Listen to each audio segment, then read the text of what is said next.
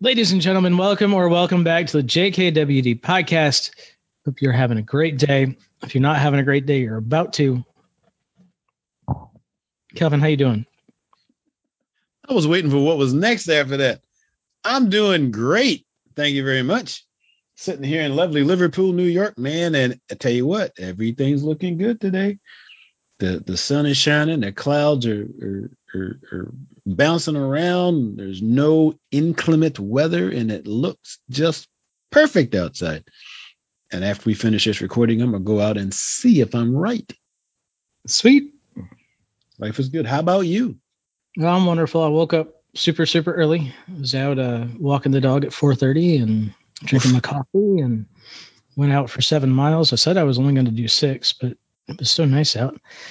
I did another one, and uh, you still got back in time to get the uh, wee human out of bed and give her some breakfast and take her and the puppy on another walk and and uh, doctors and daycare and made it back in time to see your smiling face. There you go. I'm so glad you did that because uh, the podcast wouldn't have been the same without you. I'm I'm gonna I'm gonna agree with you on that one today. We have Chris Field on the podcast. Disruption Chris on the social medias, but of course you can head over to jkwdpodcast.com look at show notes for this. You don't have to remember that. Uh, Chris is a he's a guy, man. He um he's in Central Texas, College Station, where um, what's there, Texas A&M, I think, and um Texas A&M or University of Texas. One of the big ones is there. Color and uh, I probably should have kept my mouth shut on that until I until I looked it up. But oh well, too late now. well, you said Texas. That's a good start. yes, I'm in the right state. anyway, he's uh he has a nonprofit that looks to end child slavery, child trafficking in Ghana. He uh, we, we, talk a lot about well he, talks a lot about disrupting the the system uh, in kindness and and in empathy. And uh, he, he, challenges us to to just do better you know, just feel a little more be a little more empathetic be a little more kind. And it doesn't have to be you don't have to change the world doing it. You just you know, make somebody's day better. And that's how it starts. He, he, he gives a very uh, compelling um, exercise for developing empathy. I'll, I'll, yeah, he does. So, and it's not something I've considered before. So it's definitely worth worth listening to and feeling. Yeah, and uh, we kept him right about the hour we told him we were going to keep him. So, uh, yeah, you got the and and he did just about all the talking. I think between Calvin and I, we might have we might have put in four minutes. yeah. So you're gonna get you're gonna get Chris Field in in all his Chris Field today. Uh, so let's uh, let's play some music, and on the other side of it, you'll hear Chris. Hey.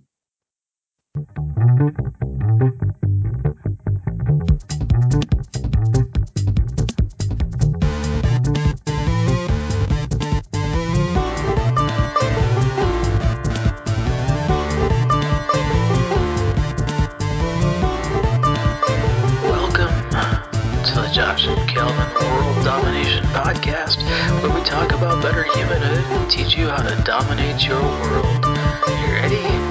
Here we go.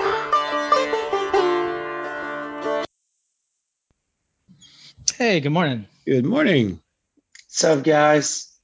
How you doing today? I'm doing awesome. How are you two? Wonderful. Awesome is good. I like awesome. I accept. Good. Thank good. Thank goodness. Thank goodness. I don't know what I would have done otherwise. there you go. Good to see you. Welcome. Yeah, thank you so much. Good to be here. where are we finding you this morning? Central Texas or? Yeah, I'm in College Station, Texas. Cool. Well, normally we uh, start by asking you to uh, introduce your mission and tell us why that's your mission. We'll wander on from there. Awesome. Yeah, let's do it. So, my mission is to convince every single person I meet that they are capable of doing far more good than they thought possible and that they have every tool they could possibly need right now to start doing it. So, that's really it in a nutshell. How did you come across this? Know, I've been doing as much good as I can for a lot of years without thinking about it in those terms. It just felt natural to me that when you saw a problem, you responded to it and started doing that. Really, probably I can trace that back to when I was about 19 years old and I ran for mayor of my hometown and started this. I didn't, I didn't win that election, by the way. I placed third out of five, but it, it started this path for me that when everybody said, well, you know, this thing needs to be done or someone should do that, then my response was, well, why not me? And so I've been doing that for a long time. I just thought, I just kind of assumed everybody functioned like that. And then the more I started talking to people as I got the opportunity to meet more people and tell them about my story, more and more and more I heard people saying things like, gosh, I wish I could fill in the blank or wow you know you're so lucky that you get to i thought man this is so weird. W- what is it that's happening that makes people feel like they're not capable that there's some some achievement you have to unlock or some extra video game level you have to get to that before you're allowed to do good? Like what a crazy what a crazy thought. It felt like everybody was waiting. It's like they were waiting for permission uh, to to go and do to do more good, to make the world a better place. And so I thought, well, that's silly. Uh, let's see if we can't sort of light a fire under people and, and help convince them and empower them to believe that they have everything they need right now. They just got to start doing it. Did you find an answer to to why people seem stopped on that? I think there's two main reasons. I think the first is people feel like they don't have enough time. So it's why we hear people talking about well, when I get to dot, dot, dot, right? When I graduate college, when I have, when I get married, when I have kids, uh oh, when my kids have to get older, my kids have to get out of college. Oh, I'm close to retirement now. Maybe when I retire, well, now I, I'm out of energy. You know, it's like we're always moving the goalposts. And so I think the first thing is helping people understand that it doesn't take nearly as much time as they think, as I obviously allude to in my book. 14 minutes a day, 1% of our day is plenty of time to do meaningful good every single day, especially when stacked on each other like compounding interest when we compound that time. And the second objection I realize we have to overcome is people don't feel qualified. Uh, they feel like there's somebody else that would do a better job than them feel like there's somebody else that's more talented or more skilled or has more money. And so I feel like there's a lot of kind of people feeling imposter syndrome, you know, like, well, I, you know, there's surely somebody who's more qualified to do that than me. And the answer is, of course, there's somebody more qualified than you. And there's also people less qualified than you. And a whole bunch of people aren't doing anything. So just show up and do your best work. And over time, it's going to always shake out to be a positive. Nice. So, let's, uh, oh, I'm sorry. Go ahead. Let Let's start with a definition of good. Yeah, great. Yeah, it's a great question. Nobody's ever actually asked me that, to be totally honest. So I don't have like a Webster's dictionary or something open in front of me. So when I talk about doing good, disrupting for good, my first book, or a billion hours of good, my second book, to me that is intentionally making someone else's life better. So that can be the tiniest little thing. You actually smile at somebody, you speak, you look in the eye and speak to the person who hands you your coffee in the morning at when you go through the drive-through at Starbucks or as big as going across the world and trying to rescue kids out of slavery. I mean, there's there's so many so many things that that can be done that would qualify as good but just to simplify it making somebody else's life better. Great. Kelvin, I cut you off. What were you gonna? Um, I was just gonna ask because you you look like a very young man. so when how where where in life were you when you when you came up with this philosophy when you just started oh of course i can do good i've been doing good all my life you know where where were you in your in your life's journey there yeah so i'm 38 now so i mean i wrote disrupting for good when i was 35 and i mean I, I feel like i was on this journey a few years you know so in 2010 i started a nonprofit doing anti child trafficking work in Ghana, Africa. Mm-hmm. And I was 27 years old. I had no idea what I was doing, didn't know anybody with money, quit my job, started this nonprofit. We had a six month old baby at home. And for me, in that moment, it was like, look, one day my kids are going to look at me and say, Hey, dad, when you found out there were child slaves in the world, what did you do? And and I think about this a lot. I think about this a lot with questions of race in America. There's a whole generation. I'm, I live in the South. There's a whole generation of really good, kind folk that they can't look their children or grandchildren in the eye and answer that question when they say, "Hey, uh, when you saw how differently people of color were being treated, what did you do about that?" And people would need to look away, a lot of people in the South, and start giving all these explanations. Well, see, back then it was, you know, and it's like, no, no, that's not what I asked you. right?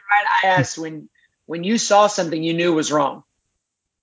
And you could say it was normal. You could say it's just the way things were, but in your gut, you knew that was not okay. How did you respond?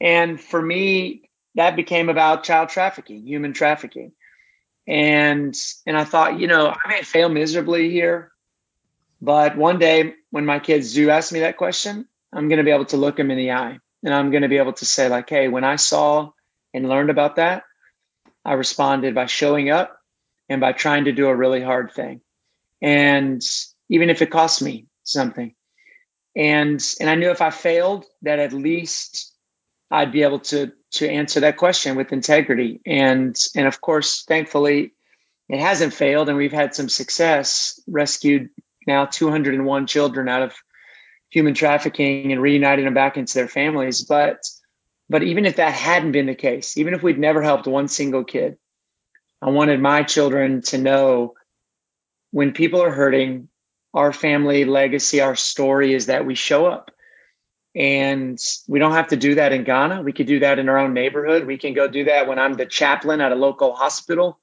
the on-call chaplain, and I dread getting those calls. And I, it's it's brutal. It's brutal work to walk into a family of strangers who are can't breathe because their father just took his last breath, and you don't know these people, and they don't know you, and they look they turn to you and ask you for answers that you don't have, that no human being could possibly have Mm-hmm. But I show up there because that's who I want to be. I want to be a person who shows up in people's moments of greatest pain.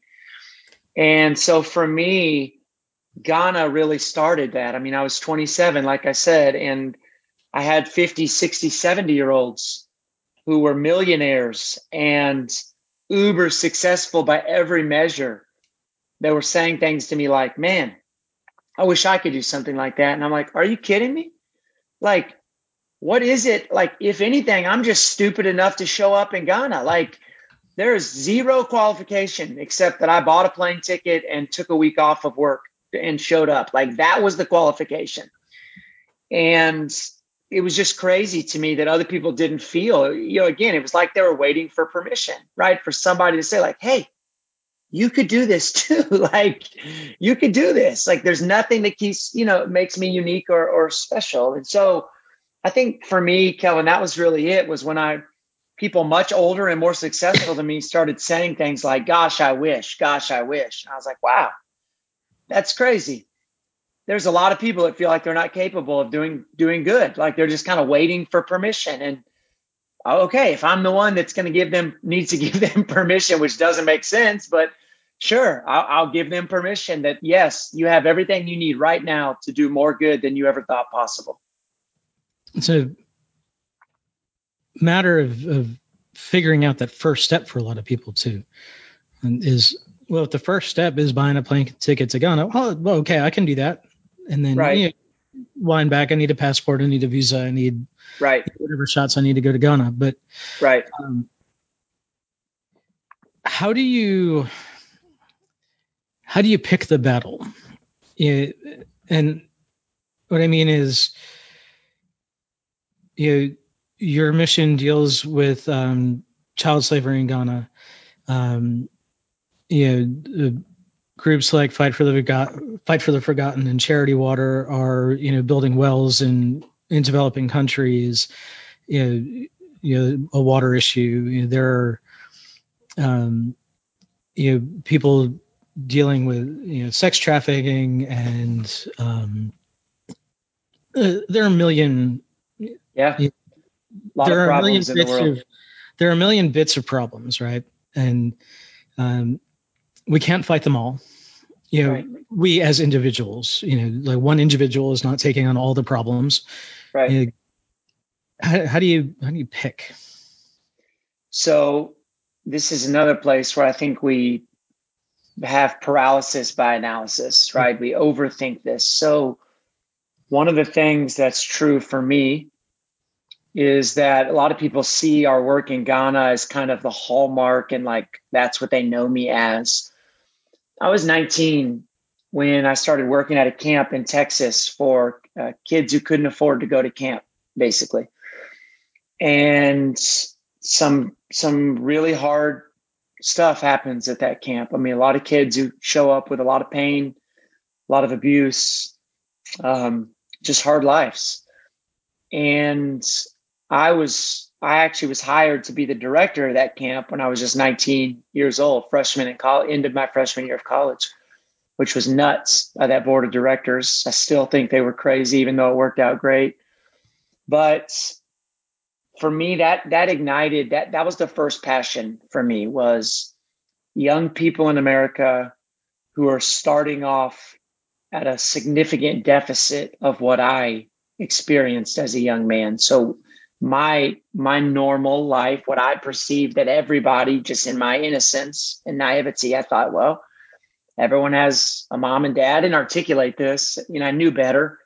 It's like, well, I have a mom and a dad, and I have food and I have clothes, and I have people who care about me, and I have uh, people that are willing me to go on and achieve great things in my life and pushing me to that end and calling out the best of me and calling out the worst in me and telling me to do better. And and it was at that camp I was like, wow, like I had so many advantages, so much privilege that I never realized that I had in big ways and small ways. And as that began to shape me, and I came home from from my first summer of working at that camp, and I immediately got a job at the Boys and Girls Club, and started hanging out with kids every afternoon at the Boys and Girls Club. Started driving the bus to pick them up after school, and then that translated into going and hanging out with them and their families on the weekends. Really, in many ways, our our club is predominantly um, black children and families, and I really became like integrated into the black community in my in my uh, hometown. I was invited to preach at black churches. I was invited to keynote MLK celebrations. I was invited to soul food luncheons to to try oxtails and neck bones and collard greens and and it was like I was an honorary member of the of the black community and because I was invited into that space so graciously so graciously. I mean, they were ridiculously gracious to me.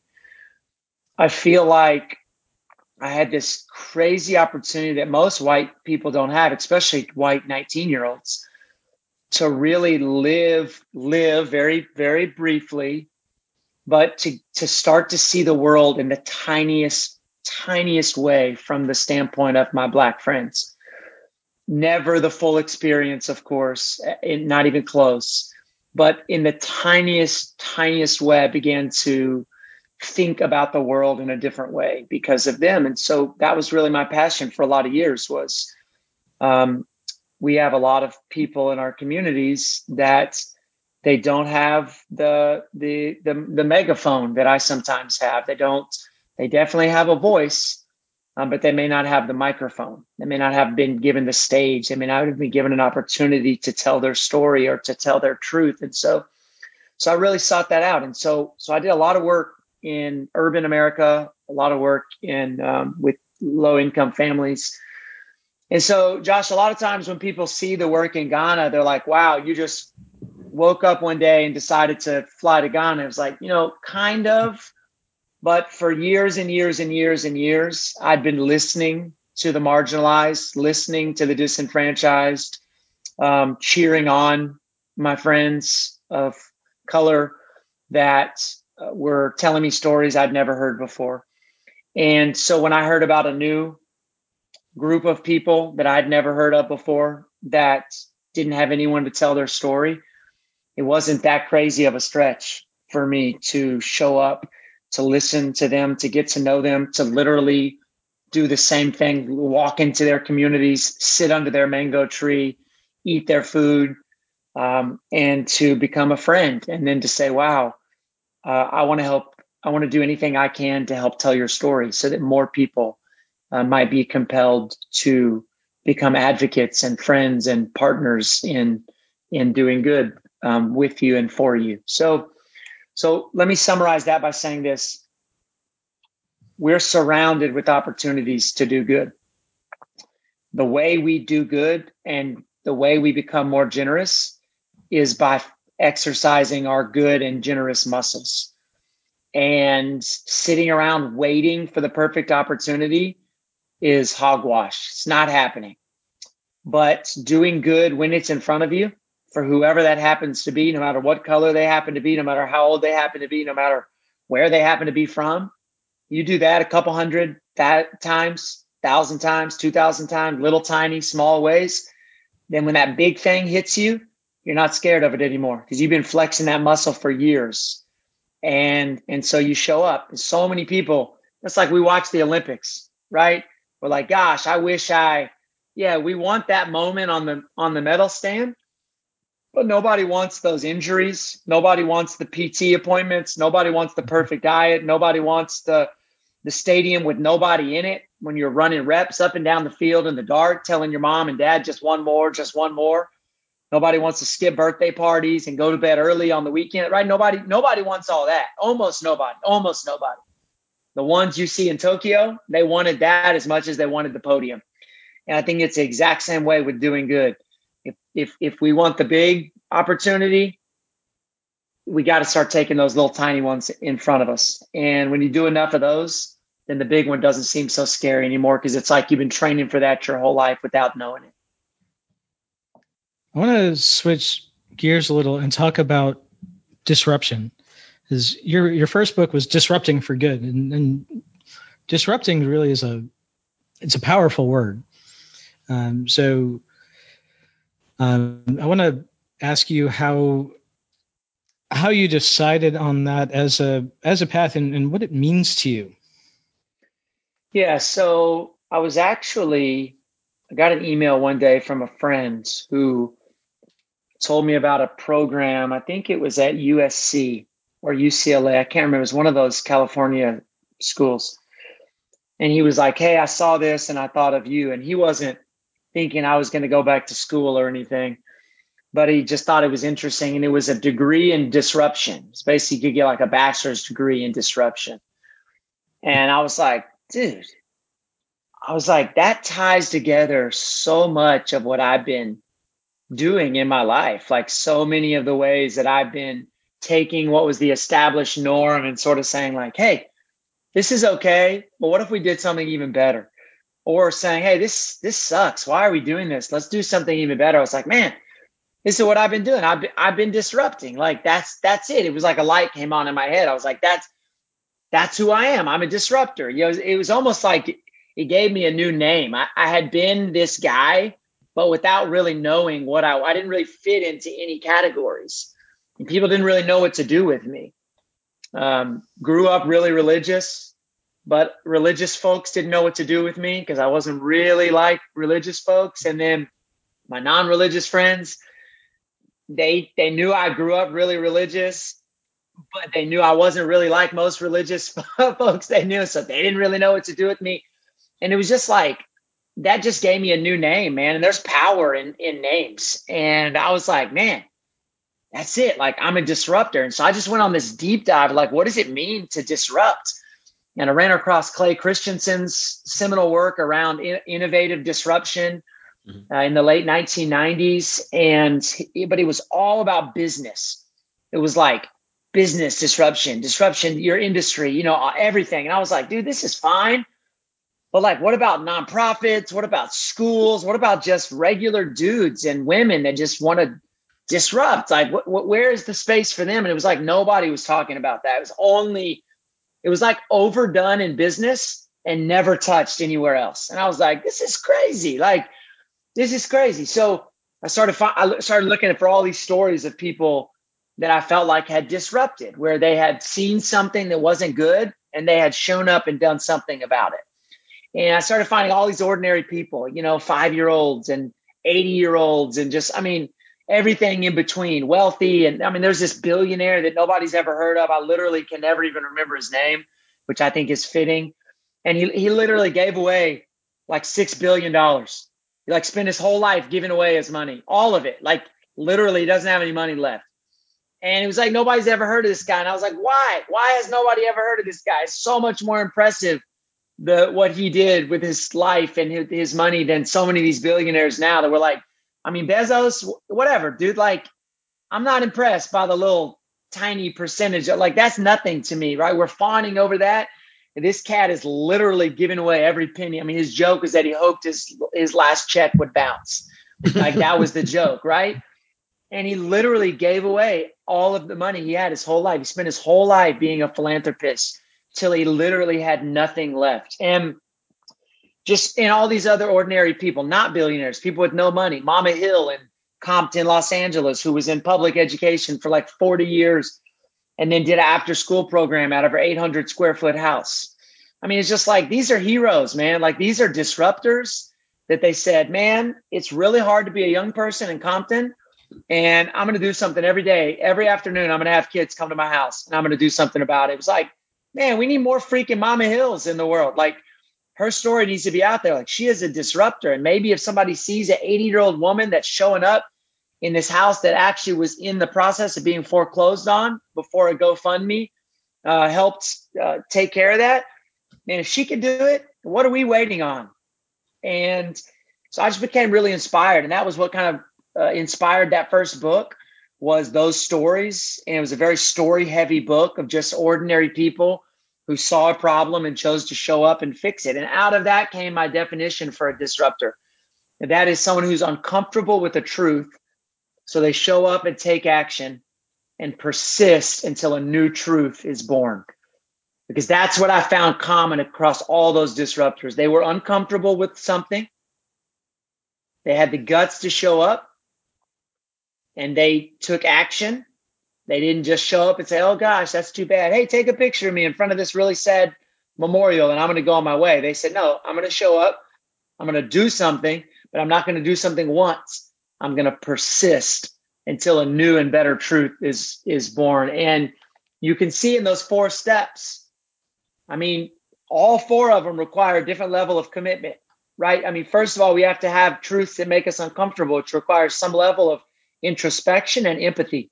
And and to be frank, we've lost a lot of this in America.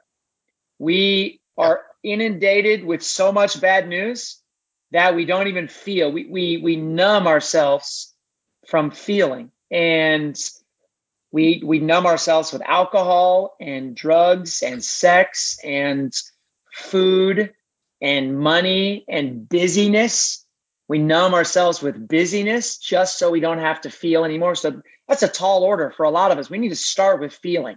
When you get that text message that says 32 people died in a tourist bus crash in Greece, don't just dismiss it. Like, actually think about the fact that those are 32 human beings whose families got a call saying that that dream vacation they were on ended in a nightmare and that they died. Like, just have a moment of of, of humanity. Like, oh my gosh, that's awful. Like, I, I, that's awful.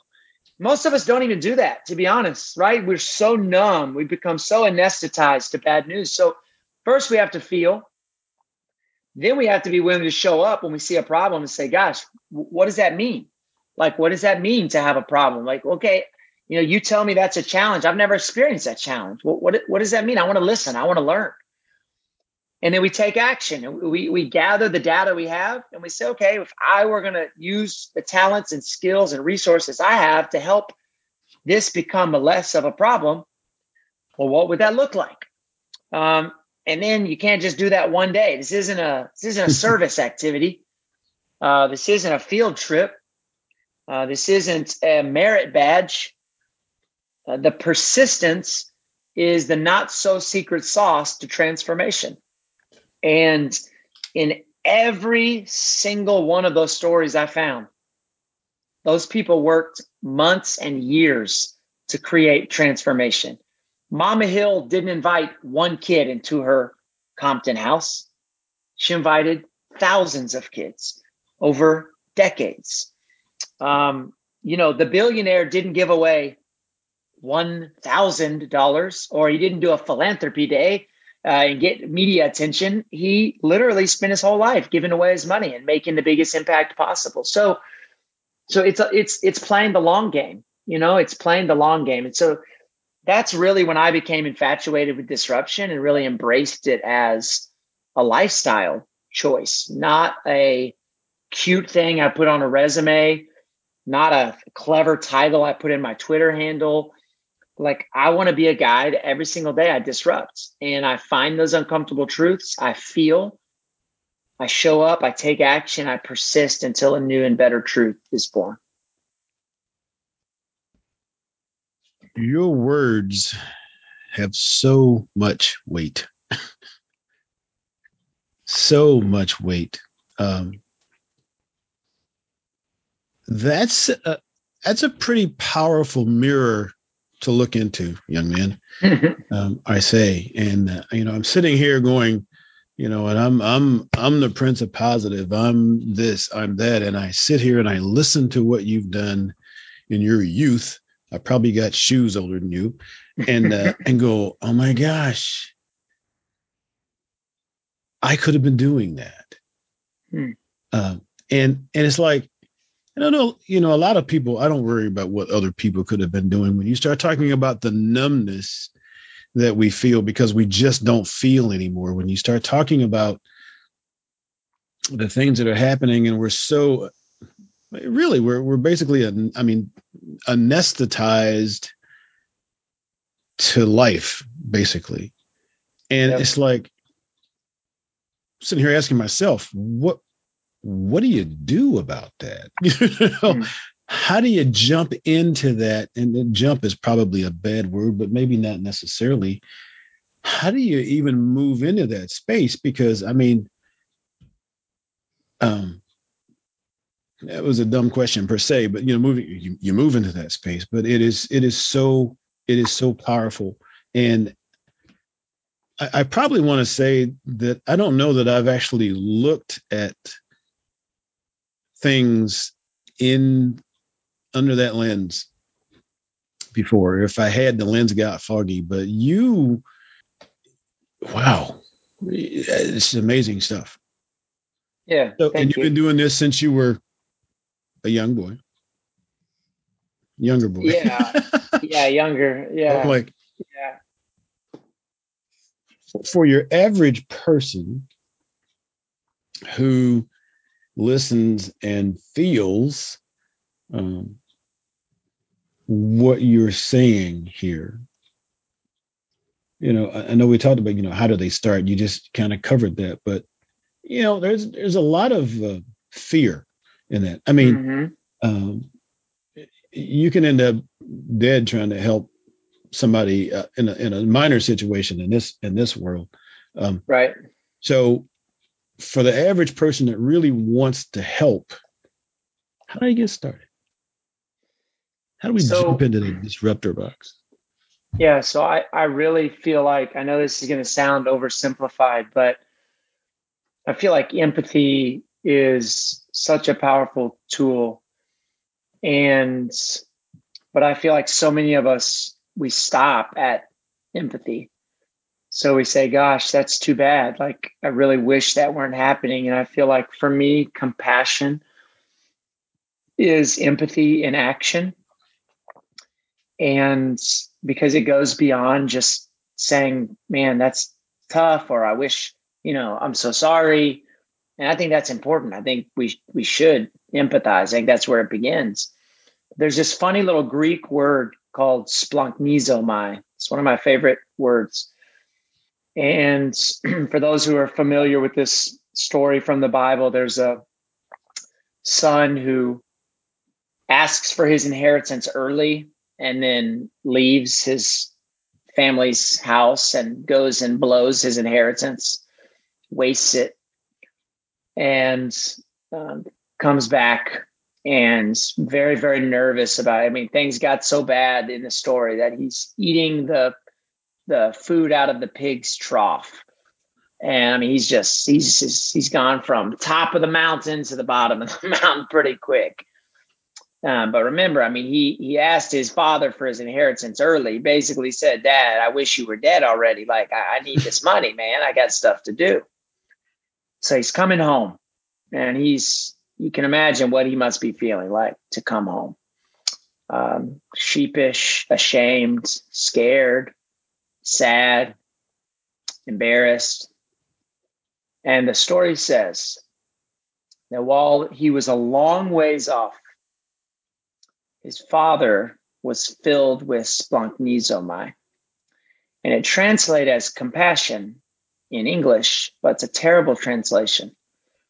In Greek, it literally means his father was moved to his bowels. He felt so much love and care for his son, who had really kind of screwed him and, and made a mockery of the family wealth. He saw him far away and loved him and cared about him so much it like literally made the dad's stomach hurt. Like he loved him that much. In his bowels in his gut he cared and i think there's this really fascinating opportunity for each of us to ask like when is the last time we felt like that about anything like when is the last time we let something move us all the way to where we felt it in our in our guts. It was just like a weight, you know, in our in our stomachs, like oh, like because when you feel that, when you let yourself feel that, when you make yourself feel that, when you allow yourself to feel that, you're gonna respond. You, no father feels that and then turns around and goes back in the house. You don't. You can't. You physically cannot. Instead, actually, you know what that father did? He ran towards his son which in that culture, totally a sign of like giving up all of his power in the situation. He literally is sprinting across like it's the notebook or something, right? Like just humbles himself completely because he's like, I don't care about any rules right now. All I know is that my son was lost and now he's back home. And I just love this idea of splanchnizomai, of us feeling something so deeply in our guts that it changes us. It, it compels us to response. And so here's how I would start if I was struggling with this. And I have to reset myself on this sometimes too. Don't get me wrong. This is something, yes, I've done it for a long time, but I get into my own habits and patterns and I get into my own selfishness and get preoccupied with certain things. Okay. So here's what I would say from the moment you wake up, one day, just pick one day, just choose a day. Say, all right, tomorrow or next Tuesday, whatever, it's going to be my splanchnizomai day. It's going to be my gut feeling day. And your job the whole day, we're to, you're going to suck at this, by the way, your first time. You're to be terrible at this, but you're going to get better as you go. Your whole job that day, you're, you're, you're to do all your normal stuff just like you always do. But from the time you wake up, your goal is to every person you encounter all day long, from your family to your colleagues to the gas station attendant because the stupid credit card reader won't take your credit card, to the person at the grocery store, to the restaurant, everybody you encounter, doctor's appointment, dentist, I don't care. All day long, anytime you encounter somebody, you you consider the full humanity of that other person. And you let yourself marvel at the fact that that person actually has all the same sort of concerns and challenges and pains and woundedness as you do. And it's kind of a miracle that the two of you are just standing there having a conversation with each other. I mean, it's kind of crazy if you think about all the things that had to go right for the two of you to just be standing there having a conversation with each other and just marvel at the fact that there is another human being that is standing in front of you with all these stories and complex feelings and emotions and needs, and you don't even know any of those things about them. You've never taken the time to ask. You've never taken the time to feel their pain with them, to understand what makes them unique or special, to understand what terrifies them, to understand what thrills them, to understand if they run towards roller coasters or away from them, to find out they've got this crazy sixth toe or they can eat seven gallons of ice cream and not get sick. I mean, all these things that make us just so fun and unique and interesting. It's like we miss all these things and not just the good stuff, too, the hard stuff, the pain, you know, the stories that make them who they are because they shaped and molded them through pain, which we all have those stories. And just for a day, even if you don't get as far as talking to that person about their pain or even their greatest joys, just marveling at the fact that every human being you encounter that day is fully human and fully worthy of every bit of respect you could give them. And when we start seeing other people like that, then we begin to care about what makes them who they are. We begin to be interested in their stories, and their stories are going to explain them and they're going to help us understand them, just like our stories explain us and help us um, understand ourselves and help other people understand us too. So I, I know it sounds really simple, but that's like the lowest bar I feel like I could offer is you don't even have to take any action that day, right? Just just be willing to think of every person you come across that day as fully human. And as we do that, it begins to soften us and we begin to want to know other people's stories. We begin to care deeply, you know. And it's funny, guys, because I'll tell you. Um, sorry, I'm, I'm, my answers are too long winded, but it's it's funny because I've started doing more stuff in the business world, and mm-hmm. just in the last few years, I've been invited into the for profit sector more, and um, it's funny because there's things that I do in the way I interact with my colleagues and the way I interact with like partners of ours and customers in the business world, it's like they don't know how to handle me because I don't follow this track. Like I'll be on a call with somebody and I just treat them like I tr- I try really hard to treat anybody. And we get on the phone and I'm like, "Hey, you know, good morning." They're like, "Hey, Chris, you know, how's it going?" Like, "It's going great." And I'm like, "Hey, how was your wife's surgery?" And they're like? And I'm like, yeah, I just remembered last time we talked, you mentioned that that weekend your wife was having that surgery. And they're like, yeah, she's she's good, man. That was six months ago. You know, she's fine. I was like, oh man, I'm so glad. I thought about her several times that weekend, and I was hoping everything went well. And it's like they don't know what to do with that, like, it, you know, because it, it, it in business especially, it's like we have these hard lines around like we can be just nice enough to be polite, but not too nice, you know? And it's like, what? Like, that's so weird. Like, that was a big thing. Like, that was an important thing. Your, you know, uh, your kid had a an all star game on Saturday. Like, I shot you an email to ask how the game went because I knew it was. You told me it was a huge game, and he was pitching, and it was the rivals across town that you'd never beaten, right? And it was like, that struck you as peculiar, but to me, that just is a it's being a human being. Like I could tell that really mattered to you. But the funny thing is, I'm not doing this to be better at business, but it makes people love me in business because people are like, oh, that guy is so sincere and he's so genuine. Like, I want to try to make this partnership work. You know, like I could tell that guy, like, I trust him.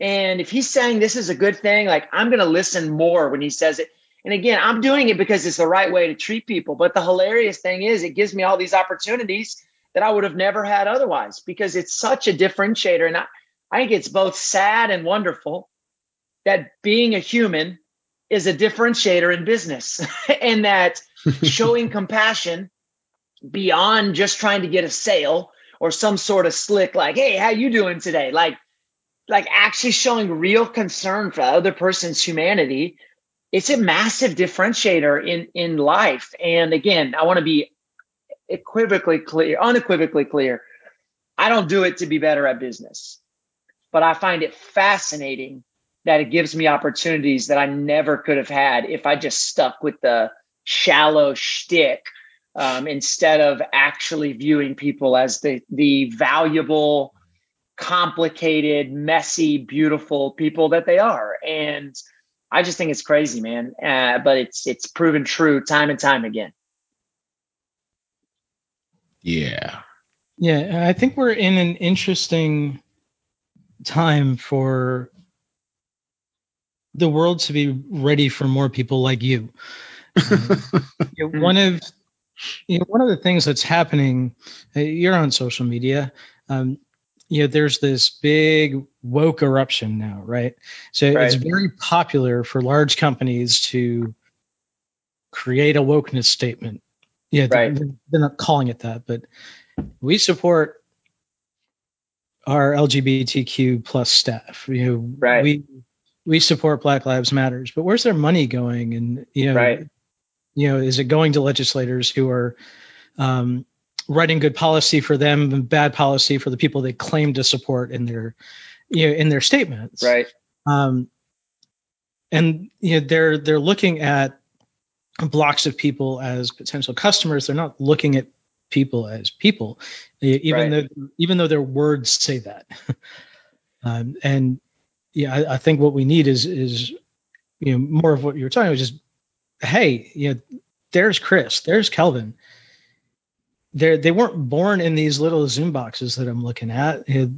They, they, were once babies. They they had an, an instinct to grasp and not much else, and they had people around them who were trying their best to show them how to live a good life. And now they're you know taking the the best of what they learned and the worst of what they learned and trying to trying to do their best with it and you know pass the best that they know onto their kids and onto other people and try to try to leave the world just a little better and you know that's all we can really do um, but you get to start with you know the the world doesn't get a little better with big grand gestures it gets a little better right. by you know you helping the guy down the street and right me helping the next door neighbor and right which starts by noticing the guy right. down the street, which starts by noticing the next door neighbor. Like, just let me give you a tiny example. Instead of us being frustrated that our neighbor's lawn is overgrown and doesn't look good, we just mow it when we mow ours because we figure they must be having a really hard time right now. And there's probably some reason they haven't mowed their lawn. Instead of being annoyed that our neighbor left their trash can out overnight after it had already been picked up, we go ahead and pull it in because we think, gosh, they must be so busy or just uh, preoccupied with something else that they didn't even get a chance to pull it back in their trash can. Well, I'll just do it for them because I mean, surely that's what I would want them to do for me. And I think it's interesting to use that example of the corporations because I actually think even your example, while it's accurate on the on the where they're giving money side, even the giving money has become a cop out. Right? Like what I want to know is is that CEO, are those people in power especially if they're not part of the LGBTQ community, especially if they're not black, are they actually sitting down with people in those communities in their own workforce and saying like, listen, what's it like to work here? Like, like honestly, what's it like to be a black person who works here? Because I don't know, and I I've, I've not experienced that. What's it like to be a gay person who works here? Like, what's different about your experience with our customers and with our clients and with our team what's different for you than than me and and i think out of that knowledge inviting those people to become part of the solution with you instead of just brandishing sort of that power like hey we we believe in this like that's great. Like i'm glad. But i want belief to be followed with action and activity and not just donations but actual sincere empathy. I mean i can't tell you how many black friends i have that when i've really dug in with them on their experience of being a black person in america that they've said to me, You're literally the first white person who's ever done this my entire life. And I'm like, No, I'm like, There's no way. There's no way. There's no way. And they're like, No, literally, I've never had a white person say to me, I want to understand what it feels like to be black in America. Can you please tell me that? Like, they're like, I've never, like, I'm more likely to have a white friend say that, um, I'm not like those black other black people, which is like the most racist, absurd thing I've ever heard. I can't believe anybody would say that. But for them to say that they're more likely to get that statement, almost like a, I don't need to ask you what it feels like to be black in America because you're not really black. What an unbelievably awful, horrific thing to say to somebody. But for them to say that they get that more than somebody actually asking their real, legitimate, valid. That's absurd to me. And it tells me it's not an anomaly, that that's not unusual, that that's not, I, just hasn't happened to be the people that I've talked to, that that's an experience. I'll tell you this. Sorry, I'm so chatty. All right, listen, let me tell you, you guys, I love this story though. Right after, this is terrible, it's terrible and beautiful, uh, which is so much of life, right? Beautiful and messy. So, right after Ahmaud Arbery um, was shot, murdered um, by those two vigilantes in Georgia. Uh, I was on a run, and I, am a I'm an avid runner. I've run 27 marathons. I love running. I just done a time trial uh, 5K at my local track just by myself, and I was doing like a cool down, a couple miles afterwards, just in a little neighborhood that was next to the track. Not my neighborhood. I'd driven my car to the track, so I, I was out of my you know, it wasn't my place, if you will.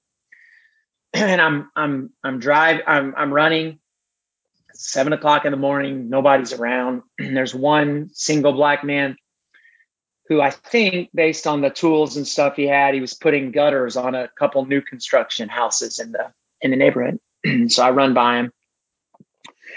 He's a little older than me, probably late 40s, early 50s, and I told it said good morning to him. He said good morning back, and I just passed by and and all of a sudden I just had this like I just had this feeling. just I mean, 50 yards past him, 100 yards past him, I it's like without even thinking, I turned around and ran back. And he's still at the back of his truck there getting his tools. And I said, Hey, I said, I know this is really weird. And I'm sorry if this makes you uncomfortable, but I said, I, I've been thinking a lot about Ahmaud Arbery the last few days. I've been like kind of can't think about anything but that. And the irony of this situation of being in a neighborhood I'm not familiar with, you're doing construction on, or you're doing some construction on a new house, you're black, I'm white. So I just want to, I just felt like compelled to come back. And I just want to say to you, like, I'm like getting emotional telling this story. I said, I just want to tell you that I see you as a black man. And I don't know what it feels like to see stories like Ahmaud. But I know it's probably pretty hard. And I just want you to know that I'm committed to seeing you and other people like you better. And the guy just like immediately gets tears in his eyes and he's just like, man, thank you. and it was like, that was the end of the conversation. And I ran on and he went on to do his job. And it was just like in that moment, it was one of those moments where I feel like this is what it feels like to be a human being. And I think we think we know what it feels like to be a human being until we actually experience it. And then we're like, oh my gosh, that is what it feels like to be a human being. and and I didn't solve any problem for that guy that day.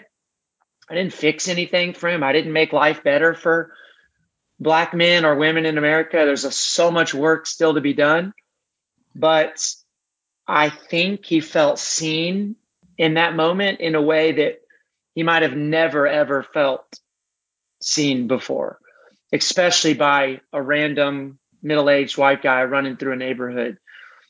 And I just, man, I'm so I believe so much that there is so much power in our embracing our shared humanity and speaking those uncomfortable truths to one another. I mean, that was, he could have gotten offended by something that I said. He could have said, like, you don't know me, you don't know anything about me. And and I still think that in that moment, what I did was the right thing. Like he, he not not be, not because he would have been wrong to get offended. He he could have whatever experience of those words for me that he wants. But I needed to say I see you in that moment. I needed to to to name that there was this really hard thing happening in our country with white people and black people, and that like I had empathy for him in that, and, and that what it meant to be him. And so, man, I just think there's so much power in our stories and in our naming truths to one another, and our listening to one another, and our trying to understand where that other person's coming from. And that was just one of those rare moments where it feel like I got to feel the full weight of that in such a beautiful way. And based on his response, I would imagine it's a story he also remembers and will probably remember for a long time. And I'm I'm really grateful that he received my words um, in the in the tone and in the graciousness with which I intended them. Yeah, yeah, that happened um, just up the road from me. I'm in Savannah, Georgia, so you know Brunswick's about 45 minutes from here. Um, so you know we felt it in the running community here, and yeah, you know we have that. You, you and I have that. You know, you talk about privilege, and you know th- this is privilege. You were able to, you know, black guy didn't see anything wrong with you running by him doing construction. Right. Two weeks ago, I was I was you know, running early morning, and uh, it was about quarter to seven, and I ran I ran through an arrest. Hmm. There were five cruisers. They were um, arresting a, a, young black man, probably 16, 17 years old. I just ran right down the middle of the road. Mm-hmm. Hi, how you doing? And they just let me go. Right. Yeah, you know, they just waved at me, and I I kept running. Um, I, I think that had I been a young black man, I might have been asked to find a new route or to um, hang on a second. Do you know these people? Right. Nothing. Just wave and see you later. What are you doing here at you know six forty on a on a Friday morning? Yep. Yeah. So I know we're coming up on time. Um, so you know we've got two two things toward the end here, just kind of housekeeping. Um, one, is there anything that uh, you wanted to come on and talk about that we haven't gotten to? Um, and the other thing, uh, let yeah. us know where you like to hang out a lot. Where can people find you? Yeah, so I feel great about everything we covered today. I hope you guys do. I feel like I rambled a bit, but yeah, well, I, really I think we always like it. I think we always like it when our guests talk more than we do. okay, okay, well, yeah. that's good because I definitely did. So, I you guys asked some great questions. I mean, honestly, you asked some questions I haven't ever had been asked before, and I've done a fair amount of these. So. I really appreciate the thoughtfulness um, that you guys had in your questions, and hopefully my answers landed with will land with folks. Um, so where I hang out, so you can find me on the various social media platforms. Uh, my handle is at disruption Chris, and uh, LinkedIn just Christopher Field, and uh, I my website is meetchrisfield.com. Uh, do quite a bit of speaking. And so it's one of my favorite things to do. You could probably tell from my conversation today. I love telling stories. I love trying to inspire people. So I was just in Arkansas yesterday. Last week I was in Missouri. So things are finally starting to pick up a little bit after COVID and hopefully they'll stay down. I know things are starting to ramp up again with COVID, unfortunately, but but yeah, if, uh, if there's anything I can ever do to be helpful for anybody or with anybody, I'm I'm happy to do anything I can. So I'd love for people to reach out and we can connect. All right. Well, thank you so much for being here, and uh, we will uh, shoot you an email when this is up. Awesome. Thanks, guys. I really appreciate it. All right. Thank you. Thank you. All right. Bye-bye. Bye. Hey, thanks for listening. Show notes and more at jkwdpodcast.com. Don't forget to subscribe, leave a review, and share with your friends, and we will see you next week.